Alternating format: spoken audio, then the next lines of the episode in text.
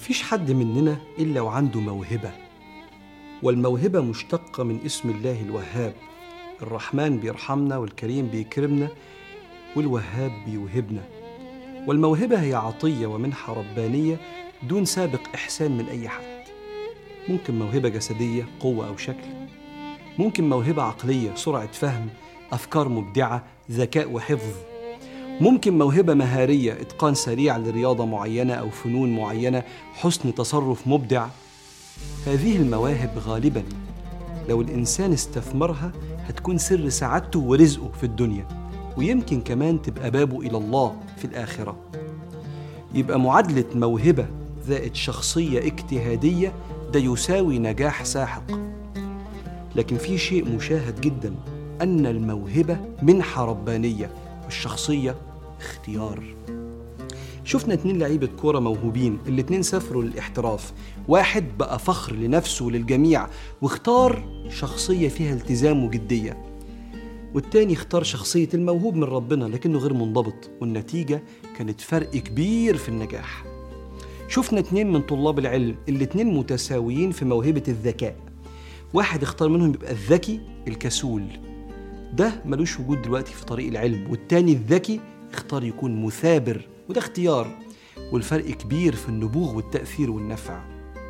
بل أقول لك على حاجة أخين ربنا رزقهم شكل جميل وبنيان قوي. واحد منهم زي القمر وشه منور وظهره مفرود لأنه عايش عيشة سوية. التاني نفس الشكل ربنا اداهوله لكن بسبب العادات السيئة اللي اختارها لنفسه ظهره متني ووشه شاحب. لأنه كان جميل لكنه مستهتر بصحته. فالموهبة منحة ربانية لكن الشخصية اختيار. شفت أنا في الأشغال اللي اشتغلتها اتنين بياعين شاطرين ربنا مديهم ذكاء البياع. لكن واحد اختار الالتزام والتاني كان منفلت. واحد قرر يلتزم بالخطة اللي المدير حاططها والتاني قرر يألف. واحد داب في روح الفريق والتاني كان ذاتي وفردي.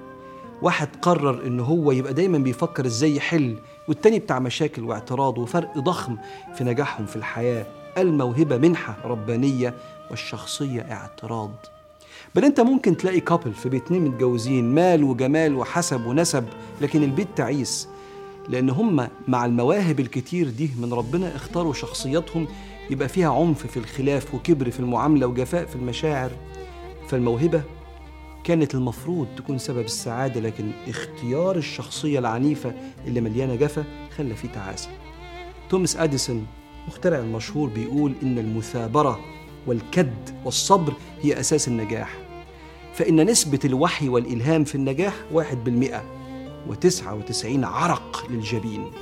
اختيار بني إسرائيل زمان لما طلبوا من نبيهم يجيب لهم ملك عشان يقودهم لاسترداد بيت المقدس من العمالقة. وقال لهم نبيهم إن الله قد بعث لكم طالوت ملكا. قالوا أن يكون له الملك علينا ولم يؤت ونحن أحق بالملك منه ولم يؤت سعة من المال. قال إن الله اصطفاه عليكم وزاده بسطة في العلم والجسم والله يؤتي ملكه من يشاء والله واسع عليم. الجسم ده موهبة العلم اختيار. لأن العلماء بيقولوا المفسرين كان أكثرهم تعلما لفنون الحرب. ربنا مديله بنيان هو اختار يتعلم فنون الحرب فكان هو جاهز يبقى وقتها قائد. سيدنا محمد برضه كان بيشجع مع الموهبة إنك أنت تجتهد وتتعلم وده اختيارك. فكان مثلا يقدر موهبة الصوت الجميل في القرآن لكن إذا أقيمت الصلاة يقدم أقرأكم لكتاب الله أكثركم تعلما وده اختيار لأحكام التلاوة مش أجملكم صوتا. عشان كده اللي اجتهد وتعلم وده اختيار هو اللي كان في المقدمة. فاللي عنده منكم موهبة؟ يختار إن هو يضم ليها شخصية مثابرة مجتهدة منضبطة ملتزمة. وده إكرامك لموهبتك وشكرك لنعمة ربنا إنك تختار للموهبة دي شخصية تليق بيها.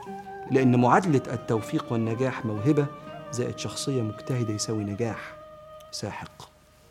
فاللهم فك أسرنا من عيوبنا وسدد خطانا واكتب لنا النجاح والفلاح. في كل خطوة في حياتنا.